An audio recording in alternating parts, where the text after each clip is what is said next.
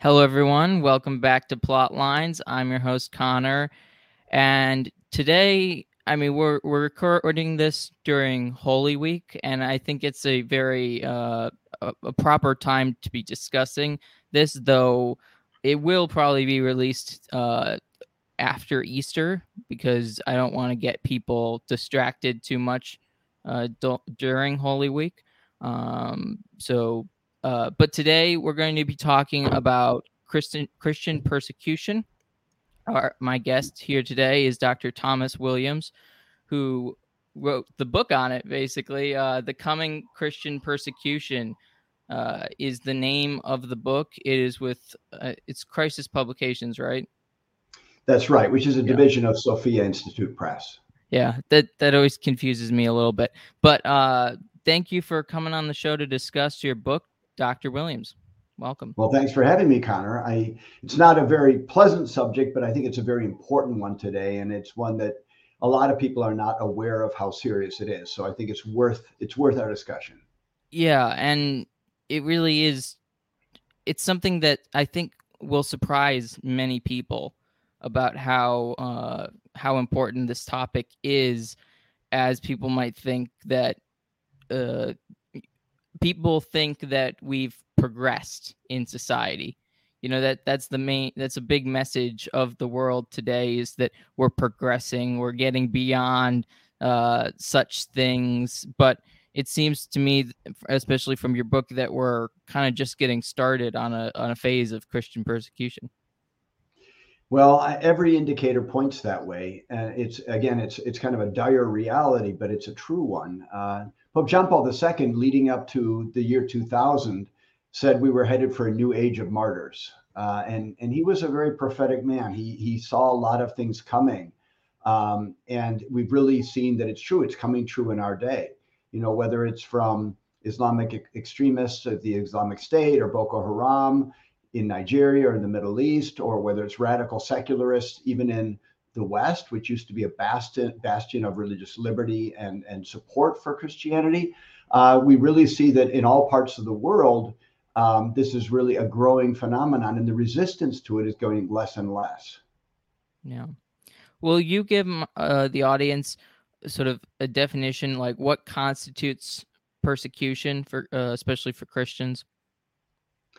Uh, persecution it takes different forms. Obviously, the most radical and historically, the most uh, impactful, if you will, uh, type of persecution is martyrdom. Uh, red persecution, red martyrdom, the shedding of blood, being killed for odium fidei, for you know, for hatred of the faith, specifically for belonging to Jesus Christ, for proclaiming Jesus Christ to the world, people are killed. And this continues to happen in our own day. There are there are hundreds every single year of Christian martyrs right now. Uh, but there are many other forms of this as well. Uh, there are those, you know, who are just discriminated against in the sense that they lose their jobs, or they are treated as second-class citizens, depending on where they live, or they are put in prison, another form of persecution. Um, and then there are somewhat lighter forms that we experience in the West, which easily then become some of the harder forms, whether it's just ridicule or ostracization, uh, you know, being treated as someone who is not worthy of being at the table because of these antiquated, if you will, Bronze Age beliefs, as some of them are now saying when they speak of the Bible. Um, something just be treated as if you are lower than the rest of humanity because you espouse these beliefs and because of your adherence to Jesus. Yeah, it does seem like violence uh, grows when a society deems a certain group of people antithetical to to the society to their society. I, that's exactly it's a really really important point connor and i think that that's what we're seeing more and more in the west where christianity used to be you know everybody assumed that other people were either christian or you know we're living in a christian culture and basically espoused fundamental christian beliefs about god about family about the relationship of the state and, and the individual et cetera all these different things and nowadays uh, Christians are looked upon more and more with suspicion and hostility as being really part of the problem of society. They use, they tar us with names like Christian nationalists or white supremacists or um, theocrats or uh, you know homophobes or people who are against progress because of fundamental Christian beliefs in, for example, man and woman made by God, two sexes, not 52. Um, basic, basic beliefs about religious liberty and freedom and the ability to proclaim and practice our faith in public, or whether it's about the, the sacredness of, and, uh, and inviolability of human life and our defense of the unborn. These are all things that get in the way of a radical secularist agenda and making Christians out to be really the problem, something that is holding back the progress that society is meant to have. Yeah. I think people also have this false understanding that persecution or martyrdom ended when Christianity was legalized in the in the Roman Empire but really you see especially amongst Christians be, once once there becomes different like different heresies or different um, Protestant sects, there becomes this uh, violence uh, and persecution of you know uh, uh, very much Catholics, especially uh, and Protestants alike. But uh, obviously that that fighting. So there's always been a danger to being Christian, even when Christianity was uh, so widespread post uh, the Roman Empire. Well, absolutely. And that's a very important point, too. And I, I think that, you know, Jesus told his disciples, he told us that this is what we should expect that if you're going to follow me you know the disciple will always be like his master if they hated me they will hate you too this is something that that he he promised us in fact you could say he warned us but in a way he also gave us this gift you will share also in my cross in this way which is you know also a badge of honor for Christians. I think it's something that as much as we hate it, our, our, our flesh, if you will, rebels against it because it's not a pleasant thing. It is also a sign of our fidelity to Christ. And I think that, you know, sometimes we could have more to worry about if we suffer nothing for Christ's name. If we, if we, if everybody loves us and the world embraces us, we should wonder then what we're doing wrong, not when we're mistreated. Yeah. The blood of the martyrs is the seed of the church. Uh, where is that uh, from? Who's who said that? Do you know? That is from an early early philosopher named Tertullian, who was a Christian uh, philosopher more than a theologian. And he coined that phrase because of the Roman persecution of, of the Roman Empire and how many people converted to Christianity because of that. And he's often cited because what was a reality then has been a reality down through the ages. Yeah there's kind of an interesting uh, pop, uh, pop culture reference that I'm going to make uh, about this. Is there uh, in uh, the first Star Wars movie, A New Hope, uh, Obi Wan Kenobi is being is killed by Darth Vader, but before he says that, if you kill me, I'll become more powerful than you can possibly imagine. It really reminds me, just for people who really like Star Wars, especially, it's kind of similar insofar as the power of martyrdom has a greater impact not just on the person but on everyone around. That is that is true. And i thank you by the way for citing uh, an early star wars the very first which i saw in theaters. I'm old enough to have seen that in, in, in theaters. If you cited some of the later ones i might not be able to follow your reference but that one i that was that's a fantastic movie and it's a fantastic figure. The figure of obi-wan kenobi in many ways is kind of a christic figure in the sense that he does give his life. Remember, in the end of that, he's fighting, but in the end, he he holds up his his lightsaber and he is smitten. But he knows what's going to happen after that with the you know the rebel uh, alliance and the and the overthrow of of that evil regime, if you will. Yeah, the old uh, Star Wars movies, the original trilogy, have more in more in common, I think, with Christianity uh, than the later ones. But um, but yeah, so overall, in regards to persecution today, is the international scene and as well as the cultural uh, setup in the West, is it kind of a perfect storm for Christian persecution? Is it is it creating this basically? Is this allowing it to happen? Well, it is exactly a perfect storm. That's a that's a fantastic way to put it because the drivers of Christian persecution are getting stronger and stronger. There's no sign of any let up. If anything, they're intensifying.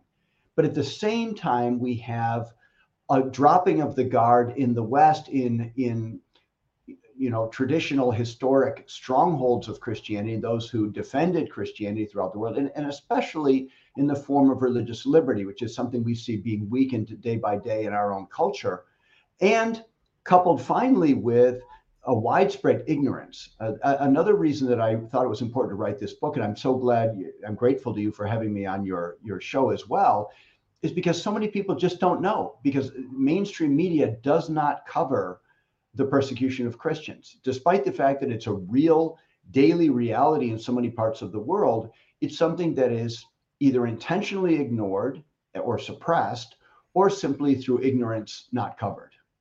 Yeah. Also, I don't think I don't. I'm not sure if I mentioned this, but I will have the link uh, to your book in the description, uh, and I really encourage people to go out and uh, buy the book and su- support your work. It's it's uh, it's very important, and w- as well as it will help us help everyone have an idea on what they can be doing to prepare and how they should react to persecution if it if it comes their way specifically.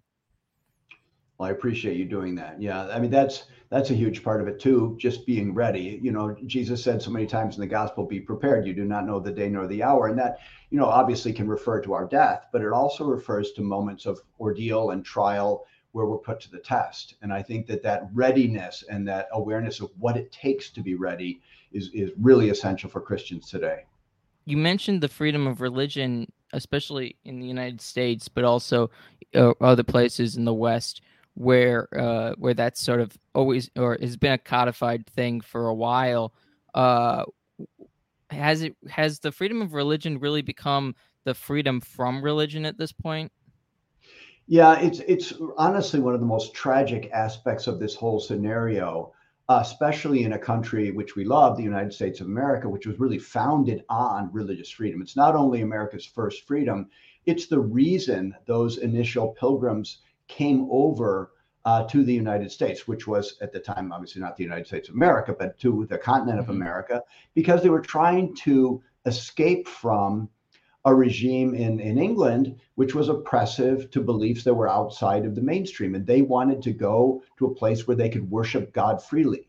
America was founded on the worship of God, the Christian God, and by people who believed that everyone should have a right to practice that freedom. And, and it's tragic in my mind when in, in our own day we see the diminishment and sometimes the attack, direct attack on this. Uh, they will often say that it's an excuse for discrimination. Uh, if you're talking especially about LGBT questions, uh, simply because Christians are unwilling to celebrate something that they believe to be fundamentally wrong and fundamentally displeasing to God. Um, obviously without hatred in our hearts that's not the point and it's often colored that way as if anytime you make a distinction and say i'm sorry i don't believe that that's right that necessarily in some way you're a hater and that's something we would deny but those are the labels that are that are often used. And right now we see religious liberty in the us kind of being downgraded first to the level of all other rights. In other words it's pride of place that it had before uh, has now been completely lost. So in, whenever it kind of butts heads with another presumed right, uh, it's it's thought to be no more important. Um, and secondly, in many cases, it's actually downgraded below that as something that is that is not even really worthy of talking about. Again, this whole idea of, of belief um, in a radically secularist uh, society is something that is considered inferior. Is there a right now that you would say Israel has give has been has taken its pride of place? Well, honestly, in terms of uh, social discourse right now, it really has to do, I think, with LGBT rights. And uh, and again, I'm not, I don't mean to attack that particular agenda and that particular group of people, uh, but the one that we see constantly, uh, and a lot of the attacks against Christianity come from more aggressive members of that particular lobby group or extended. I don't like calling it a community. They speak about the LGBT community, but in many ways, it really does not fit the definition of a community. But anyway, that yeah. particular interest group um, is often considered that's a higher right in some way than people's conscience or religious rights. For example, to simply say we believe in one man, one woman marriage. Yeah, they call a lot of people communities that don't really count as communities. Um, but so how wide is the persecution, especially outside the United States? Obviously, it's mostly outside of the United States, but how wide? Like, can you give us some real figures? Yeah, I think there are there are two key statistics that people should keep in mind because they really kind of sum up the nature of the problem and, and just how uh, widespread it is. And the first is this according to Open Doors, which is a Christian persecution watchdog group that monitors this every year. They do lots and lots of studies on this question. Um, and they said in, the, in their latest uh, World Watch List, which is a yearly report they put out, that 360 million Christians live in a situation of serious to severe Christian persecution. In other words, those who, not like us, not those who can be ostracized or marginalized or treated badly or harassed in some way, but those who actually are in fear for their lives, fear of shedding their blood. And that's just a massive number. 360 million people is, is more than the entire population of the United States. It's it's a horrendous number of people that live in daily fear for their lives because of their Christian faith. The second statistic is another one that I think shocks a lot of people who are who don't follow this topic regularly, which is that if you look around the world, all the people who suffer any kind of persecution for their faith, whatever that faith might be, three out of four of those, a full 75%, are Christians. In other words, three quarters of people who in the world suffer persecution for the sake of their religious belief belong to the Christian religion. Uh, so that's another, and put those two together, and you get a situation that is, I think, astonishing and something that is really kind of uh, very problematic for our world today. It that's terrifying. Uh, I I can't imagine being in that situation. So it's it, that's just extraordinarily terrifying. Um, is is there any are there any countries that are uh, Christian countries or even other countries looking out for these uh, persecuted Christians? Another great question. This is part of the problem that I was trying to allude to a little bit earlier, in the sense that those um, historic defenders of Christianity, of Christians, and of freedom of worship, freedom of belief, and freedom of religious practice have, have waned so far that they not only are not standing up and defending, but in a way they are participating in a, in a at least implicitly in a cover up in the sense that this is something that is simply not being reported on so people are unaware that it's happening. There's even a real denial of the problem despite this magnitude of the problem. I'll give you just one example. You might have read this in the book. I include this in the book but it's something that astonishes me. So wikipedia actually has an entire entry on something they call christian persecution complex and they go in to mm-hmm. describe how many Christians imagine that they are persecuted because it, because it makes them feel like better Christians. It makes them feel closer to Jesus.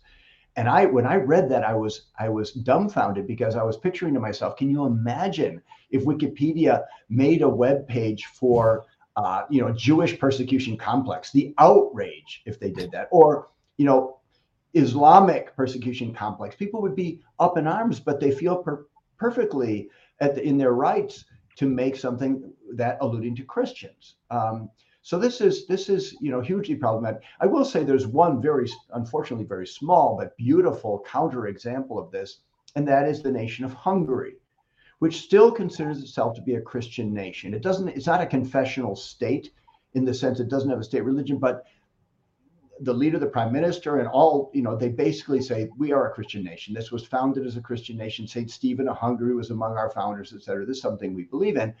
And they are the only country that I'm aware of that actually has a ministry within their government of aid to, to, to persecuted Christians in the world. And what they do is they give money, but they also actually send teams out and they rebuild schools and homes um, and they come to the defense and the aid of Christians who are persecuted. And they do it, I like this also very much, to help them also stay where they are. They, they kind of reject the model of, all right, so if you're being attacked in Mosul, you should just leave there and go to some other country. They say, no, you should stay there. We will help you to rebuild. We will help you to be able to hold on to your homeland instead of be a victim of this kind of forced migration. Yeah. That's interesting that Hungary is the main example. to the contrary.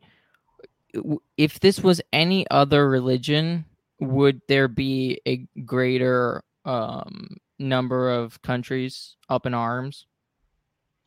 I mean, I think so. Certainly, um, the Islamic states, there's still obviously a number of Islamic states, uh, confessionally Islamic states in the world that do come to the defense of Muslims who are in need, who are who are who are persecuted. Um, I think in the West right now too, since the radical secularists really do see Christianity as the problem and not the solution, I think they would rather support anybody else um, rather than the actual victims of this persecution who are Christians. They don't want in any way to be seen as being supportive or to be showing Christians as victims and martyrs because that only obviously raises the stock in Christianity. What they want to do is diminish and make it look like Christians are always the perpetrators and never uh, never the victims of this kind of abuse.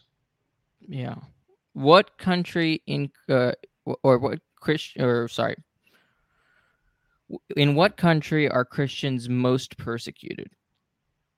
Well, by one standard, where Christians are most likely to die for their faith, the winner is Nigeria, and uh, this is this is something else that I find very problematic because a couple of years ago, President Joe Biden decided that it was time to take Nigeria off the list of what are called CPCs or countries of particular concern, which is something uh, that the State Department designates certain countries as countries of particular concern because of their uh, religious persecution, not specifically Christian. And Joe Biden decided that uh, Nigeria should no longer be on that list, despite the fact that Christians die at a higher rate in Nigeria than anywhere else in the world. Um, and again, this is something we often don't hear about. I'll give you another, if we have a, a time, I'll give you an, an example of this that I find particularly striking. In 2019, in the month of March. I think you will remember this, and I bet your your listeners, your your viewers will also. Um, there was a horrific crime down in Christchurch, New Zealand, where a man went into two different mosques and he started shooting. I believe he killed 51 Muslims. It was absolutely horrible. Um, and this was on the front page of all the newspapers. It made top billing in all um, cable news and different news programs on television the, what you didn't hear about, and this, and it deserved that, by the way, it should have, it should have gotten top billing. But what you didn't hear about was that very week, there were 220 Christians killed in Nigeria, specifically targeted because of their faith. There were entire villages wiped out. Wow. Some were killed with machetes. Some had were burned alive in their homes. Uh, some were shot. Uh, this was an absolutely terrible thing.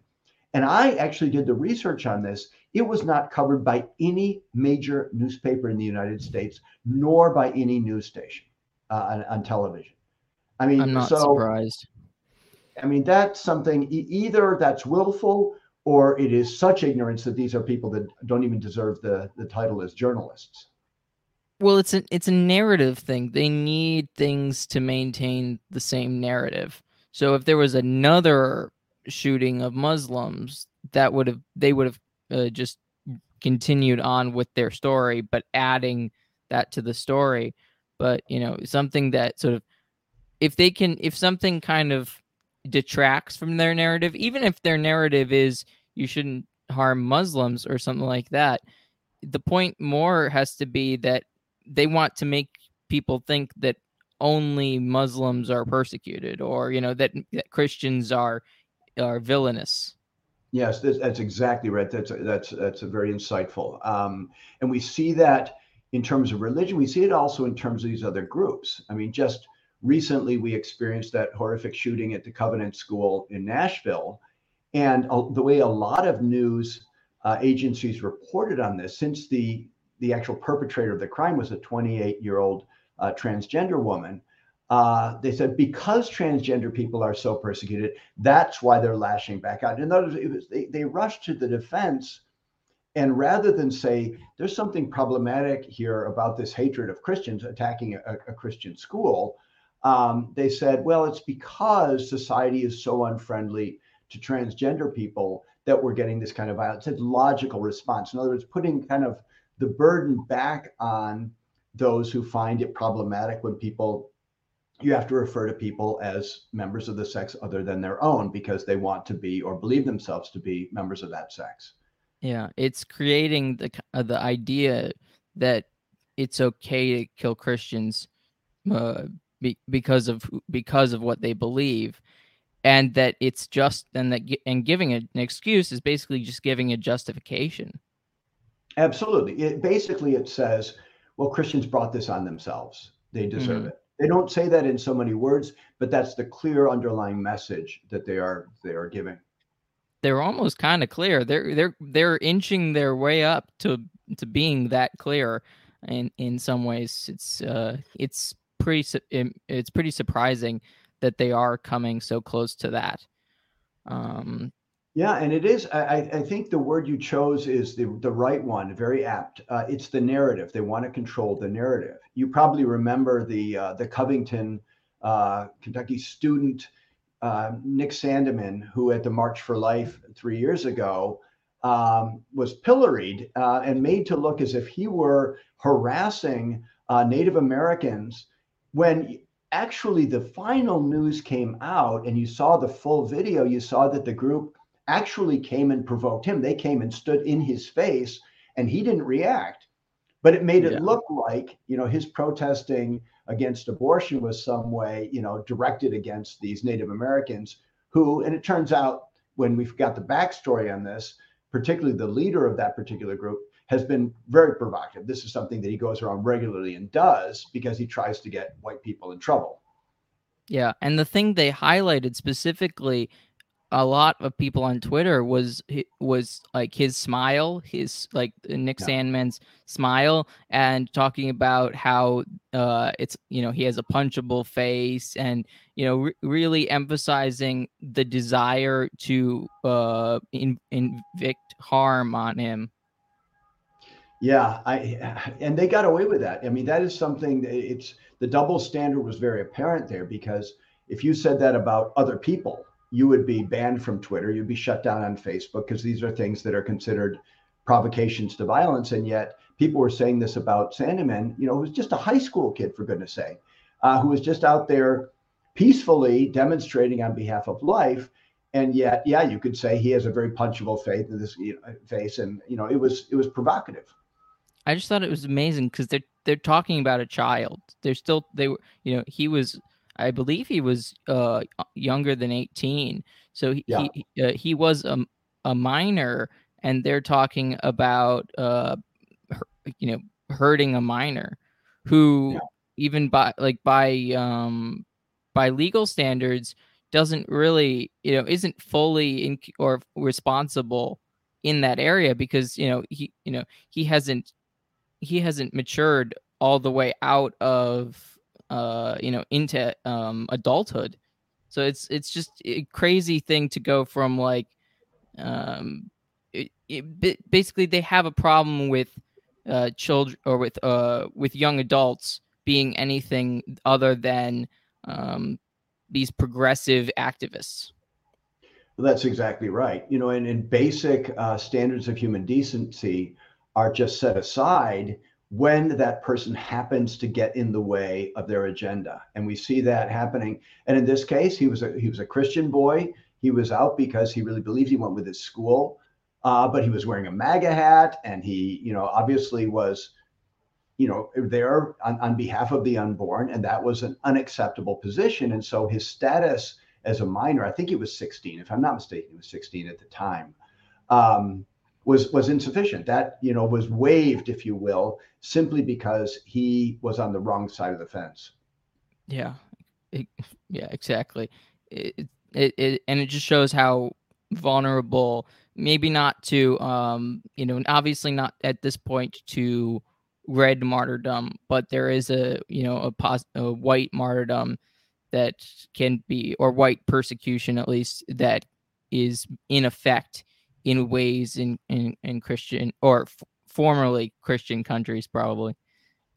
Yeah, and more and more, and we're seeing this with targeted FBI, um, you know, harassment, serious harassment of pro-life people, or against you. You saw this, I'm sure, recently. Also, people who go to the Latin Mass, they were considered especially susceptible to becoming Christian nationalists and white supremacists, which is, I mean, on the face of it, it's ridiculous. But the fact that the FBI would actually target them and go after them, obviously, they had to suppress that document. That document was leaked by a whistleblower, and they had to disown it as quickly as they could.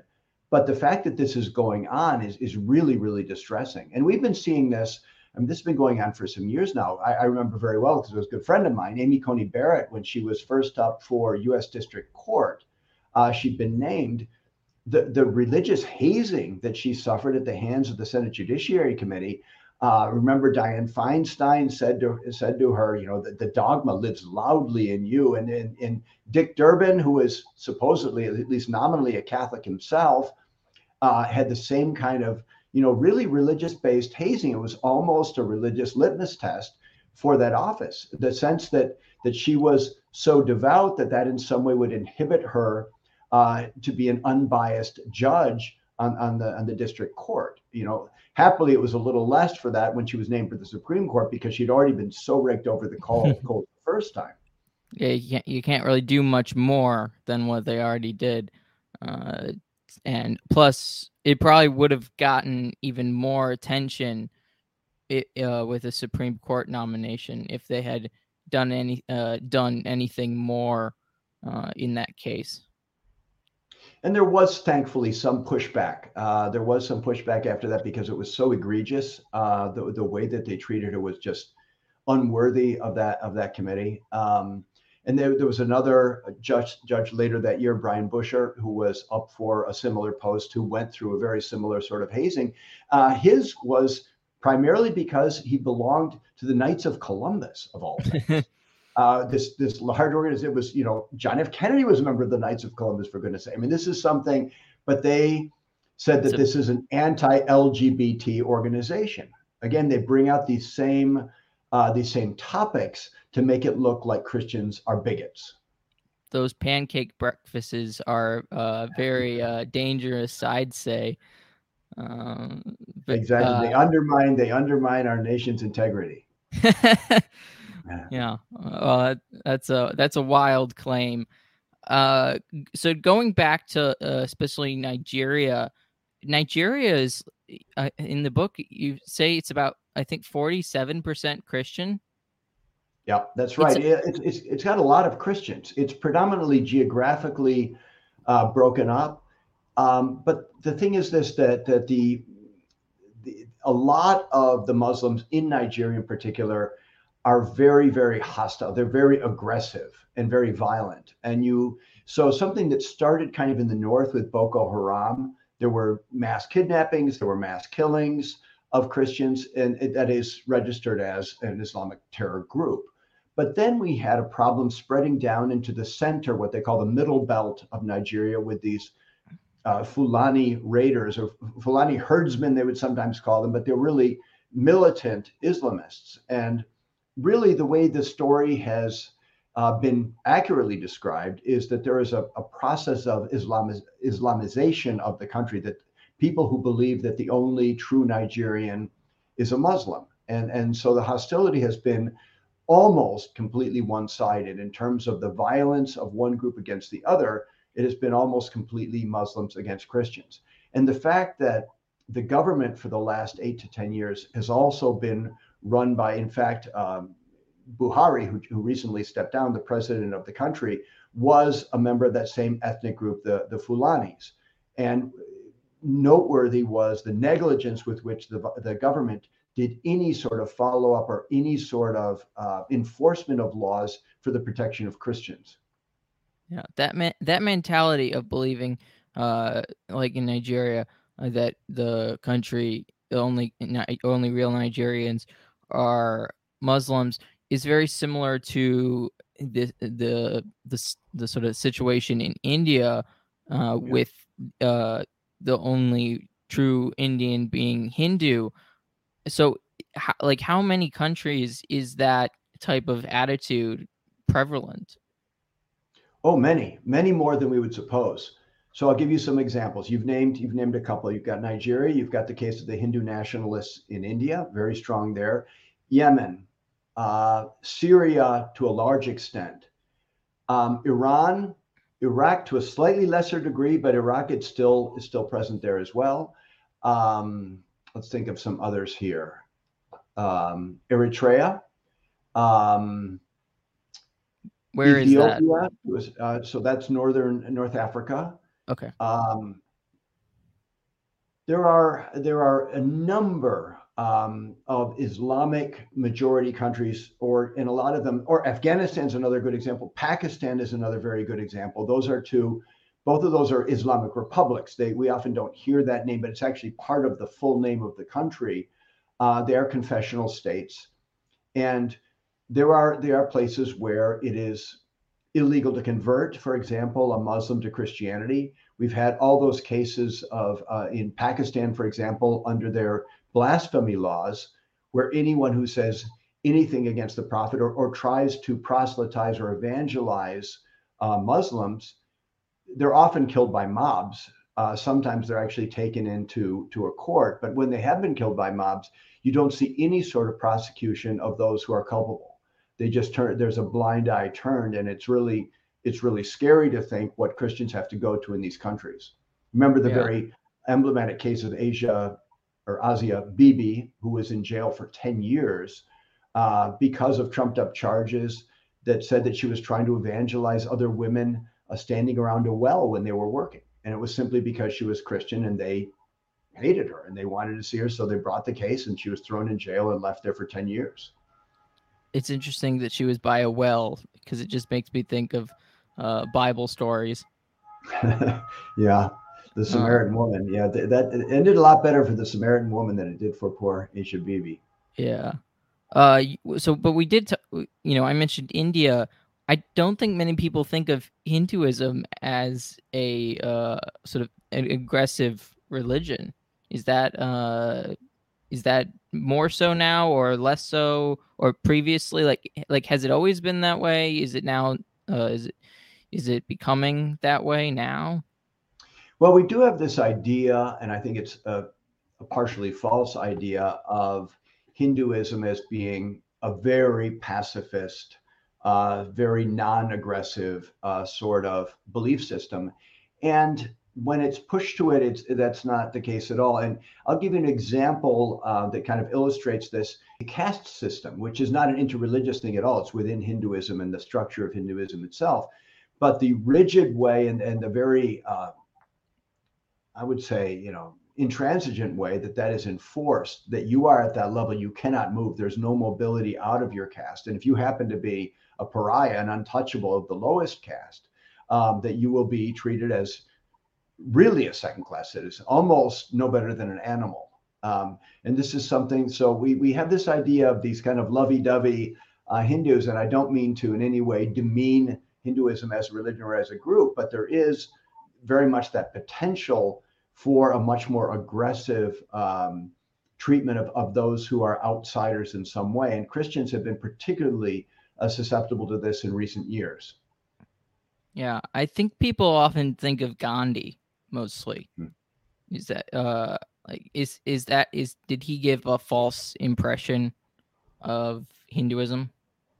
No, I don't think it was false. I think Gandhi was just a, an exceptional human being. Um, by all by all accounts, I think he was really, you know, a, a beautiful human being. And I and I wish that all uh, Hindus, you know, I wish that all Christians looked like Jesus too. But I I wish that all Hindus, you know, looked a little bit more like Gandhi and took, took his example. I, I think that, you know, a, a, lot of times this kind of persecution, this kind of lashing out comes from a, a position of fear and a position of when, when someone feels threatened, uh, then they lash out in a very aggressive way. And I think that, um, I think Christianity sometimes does that to people where they can feel that, you know, there's something very attractive about the Christian religion. There's something very attractive about the example of Jesus. And I think that that can seem threatening uh, to those who don't espouse it.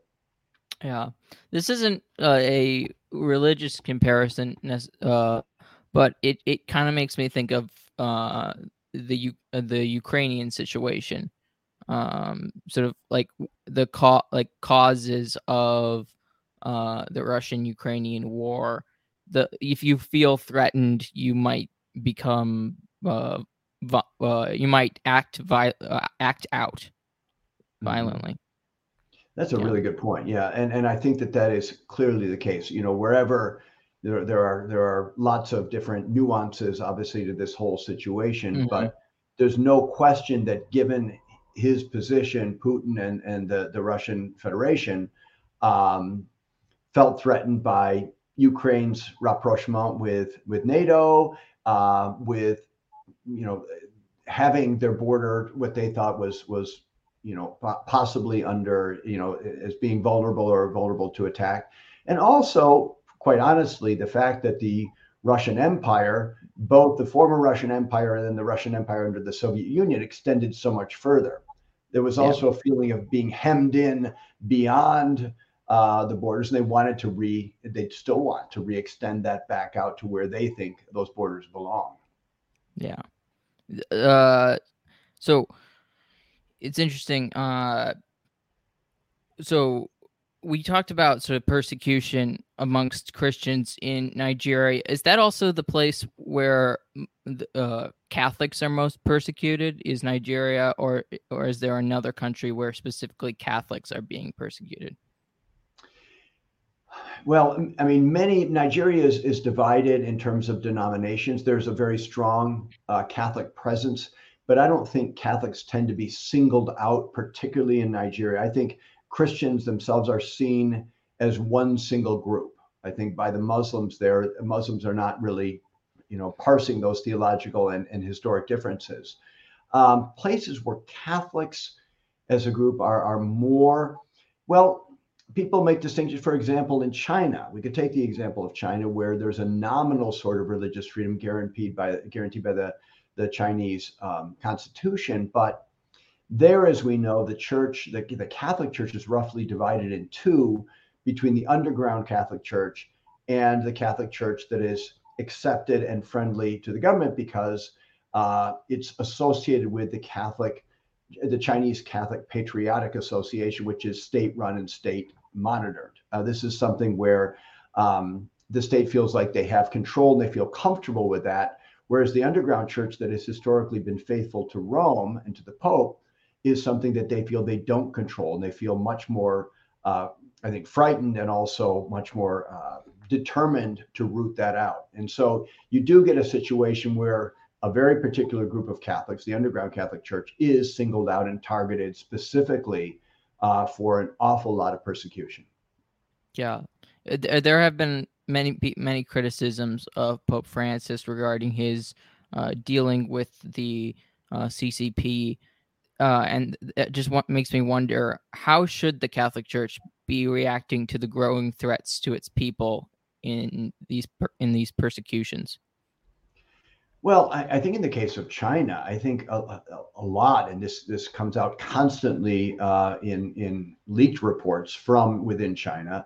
Uh, members of the underground church really feel thrown under the bus by by the Vatican and by the Pope at this time. They feel like they've been abandoned, and particularly the most egregious example of this was when the Pope in July, I think it was of 2020, if I'm not mistaken, the year uh, when he said that Catholics could now, prelates and clergy and lay people alike, could now become members of the uh, the uh, Patriotic Association, which was, has always been for, forbidden to Catholics because it is declaredly independent from Rome. It does not owe any allegiance to the Pope. It doesn't accept the hierarchy of the Church. And the problem is when you allow this to be a possibility, then you give a big stick to the Chinese government, to Beijing, because they say, well, if you don't choose to do that now that you're allowed to do it, it's because you're stubborn. It's not because you're being faithful to the church. It's not because you're being faithful to Rome. It's because you are pigheaded. You don't want to do it because, you know, in your mind, you know, it betrays your little principles, but your church allows it. So you should be doing it. You know, and this is something I find, you know, very, very, sad, tragic, honestly. Yeah. So is there uh, anything that they can be doing uh, that they should well, be doing? I, I think I think what the church has always tried to do, and, and we should constantly do, is to be supportive of our persecuted brothers and sisters, eh, sisters in their situation, and to hold them up as examples for the rest of the church, examples for the world of people who are faithful and suffer because of their fidelity. I mean, this is whether it's red martyrdom or white martyrdom, that, that constant situation of, of harassment and persecution and often jail time and sometimes worse you know, is is an ongoing thing, and they deserve to be to be you know held up as real heroes of the faith rather than kind of marginalized, put aside as people who are not keeping up with the times with this new uh, culture of dialogue. Yeah, it is. Um, back to kind of Nigeria too specifically. You know, I, I mentioned the forty-seven percent. It's just so interesting to me that such a large percentage of Nigerians are Christian and are under persecution. Is there any like growing desire to be like uh, mil- uh defensively militant in Nigeria uh you know defending themselves? I've seen no evidence of that, and I and I think it's probably not a bad thing. What you don't want is a religious war. I don't okay. think you want. And you know, I, I'm always reading the statements and and pronouncements of the Catholic hierarchy within the country, and where they have been very very clear about the problem of the persecution. Uh, they have the, the, thrust of their message has been one to the government that the government needs to uh, live up to the expectations of the people and start defending the rights, especially the rights of religious freedom of all its citizens and not just one particular group. And I think that's the strategy that they've chosen rather than calling to arms uh, Catholics and other Christians to actually, you know, resist. And, and again, the defensive way and, and sometimes being in some kind of, you know, self-imposed lockdown, there's a lot of that trying to have strongholds. There are bunkers built, honestly, around a lot of Christian establishment schools, and parishes uh, just to try to defend against this sort of attack. But there hasn't been any real call, and I think there's a good thing for Christians to be taking up arms against Muslims there. Is there a potential where it be it uh the persecutions become so bad that that becomes a a possibility? You know, as horrible it would be.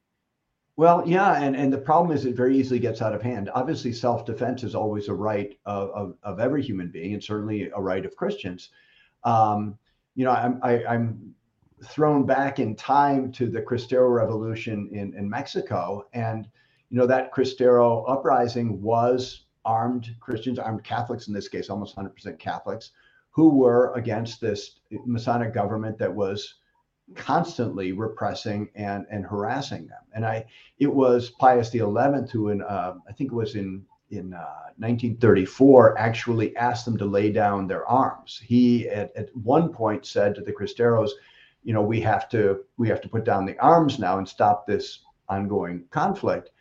And as soon as they did, they were massacred. It was actually a, a tragic story where the end result was nothing like I'm sure Pius XI would have expected or hoped.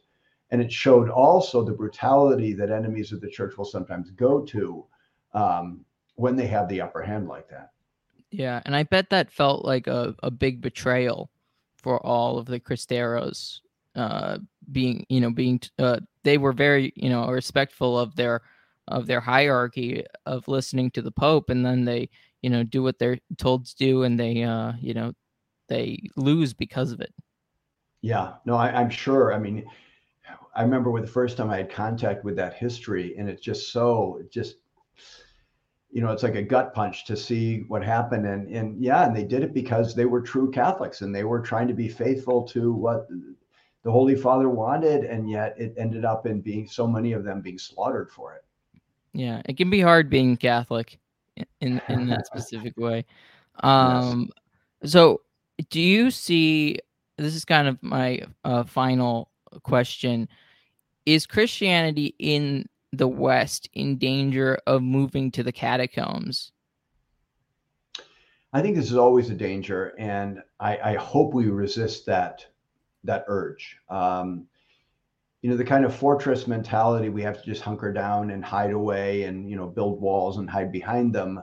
I, I think it's very tempting when society becomes very aggressive and becomes very, you know, harsh in its way of treating Christians. But the Christian message has always been one, and this comes from our Lord Himself, of going out to the whole world, making disciples of the nations. It's not of hiding and just trying to hold on to what we have.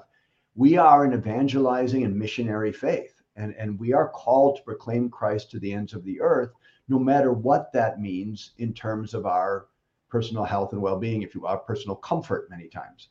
Um, it, it's what we're called. We're called to witness to Jesus, and you know, I think there might be individual cases where, where people don't have that responsibility in a given moment because of, of the predicament that they're in. But for most of us, that is that's what we're called to do. We're called to be out there and playing offense, not defense, and not hiding away um, in some kind of fortress, but really out there proclaiming the truth.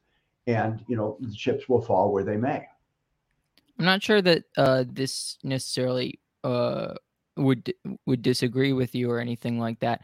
But I know the Benedict option has become has very has become very prominent, uh, and you know, sort of in some ways, uh, building. I think it's like, isn't it building a society kind of apart? Yeah, um, I'm not. I'm not an enormous fan. I, I think sure. the, the Benedict Benedictine spirituality and and the actual reality of uh, Benedictine monasticism is something I think is slightly different. I think the reason it's different is that's always called to be a minority, those who separate themselves from the world, to pray for the world, to witness to the world from that situation. That's not a call for the entire church to hide in the catacombs. That's a call for people who have a specific vocation to live that out away from the world and specifically in radical witness and in prayer, in active prayer for the Christians who are engaged in the world as leaven in society. And I think that we can't forget that that is the majority of us. Um, I, I, think that there are those who are called to retire from the world. There always have been. Monastic life is, is, a, is a beautiful reality. Uh, being, you know, the hermits, the fathers of the desert. I mean, there's so many examples in history of these very important movements, but there were always small minorities of people who felt a very particular call to that. It was never meant to be something, come on, let's all go. Let's all go to the desert. Let's all go to the catacombs. That's just not the way it was ever meant to be. Yeah, the very opposite of that is very much the Dominican way, where they uh, where they you know go into cities and they they're preaching uh, and in sort of doing battle with whatever the the false uh, view of the world is at the time. Very true. Very true. Yeah. I mean, we need both. We need both. Uh, my only fear is that when the Benedict option being starts becoming looked upon as this should be, you know, a mass appeal for for every everyday Catholics, I, I think that it becomes becomes a little problematic. I, I think it loses a little bit of the spirit of what the Benedictines really were and are still in the world today. Yeah, no, that's a, it's a great uh, insight, and uh, a, a, a good way of looking at how, how we we can't be afraid we can't be afraid of the persecution to come we can't because otherwise we're set we're setting ourselves up to probably lose even even more. Absolutely. Uh, if you hide away what are you going to do? I mean you you no longer engage you no longer contribute you no longer part of the conversation. You're not making the argument. You're you're not proclaiming. And when a Christian stops proclaiming Jesus to the world, you know, that is it kind of kind of I don't know, it, it, it neutralizes the that that effect of being salt and being light. This is what Jesus calls us. Uh, salt is meant to transform the taste and, and and to preserve and to transform. Light is meant to you know all of a sudden people see things uh, and this is this is a real reality of the christian vis-a-vis society this is what we're called to be we're called to actually um, have an effect on society not to be withdrawn and just to be hiding from that society with all its evils but actually to be changing it yeah no uh, I, I really appreciate your uh, thoughts on that subject and uh, i really am I greatly appreciate that you've uh, written this book and that you've you've been able to come on to the show to discuss it.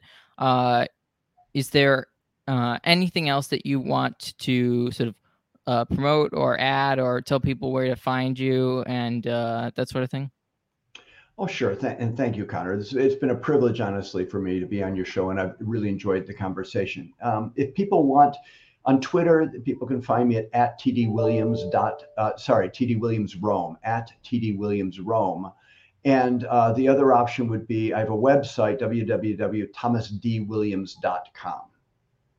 Yeah, this uh, this is your 18th book, so yes. uh, y- you've been incredibly busy uh, uh, writing books and uh, so people can also check out your other work uh, and uh, if they if they're really interested but obviously they should uh, they should get this book first um, uh, and again that's crisis publications i will have a link to that in the description is there i assume that's the best place to get the book yeah sophiainstitutepress.com has has the book there. It's on Amazon too. It's on. It's it's. Uh, oh, it's uh, Sophia Institute. Yeah. Okay, I'll uh I'll link that. Um, well, really, thank you again for coming on the show. Uh, for everyone watching, if you like this episode, please like, share, comment, and subscribe. You know, we want this uh, we want this conversation to go to as you know as many people as possible. If you think this is a conversation that people should hear more of, please uh, help support this.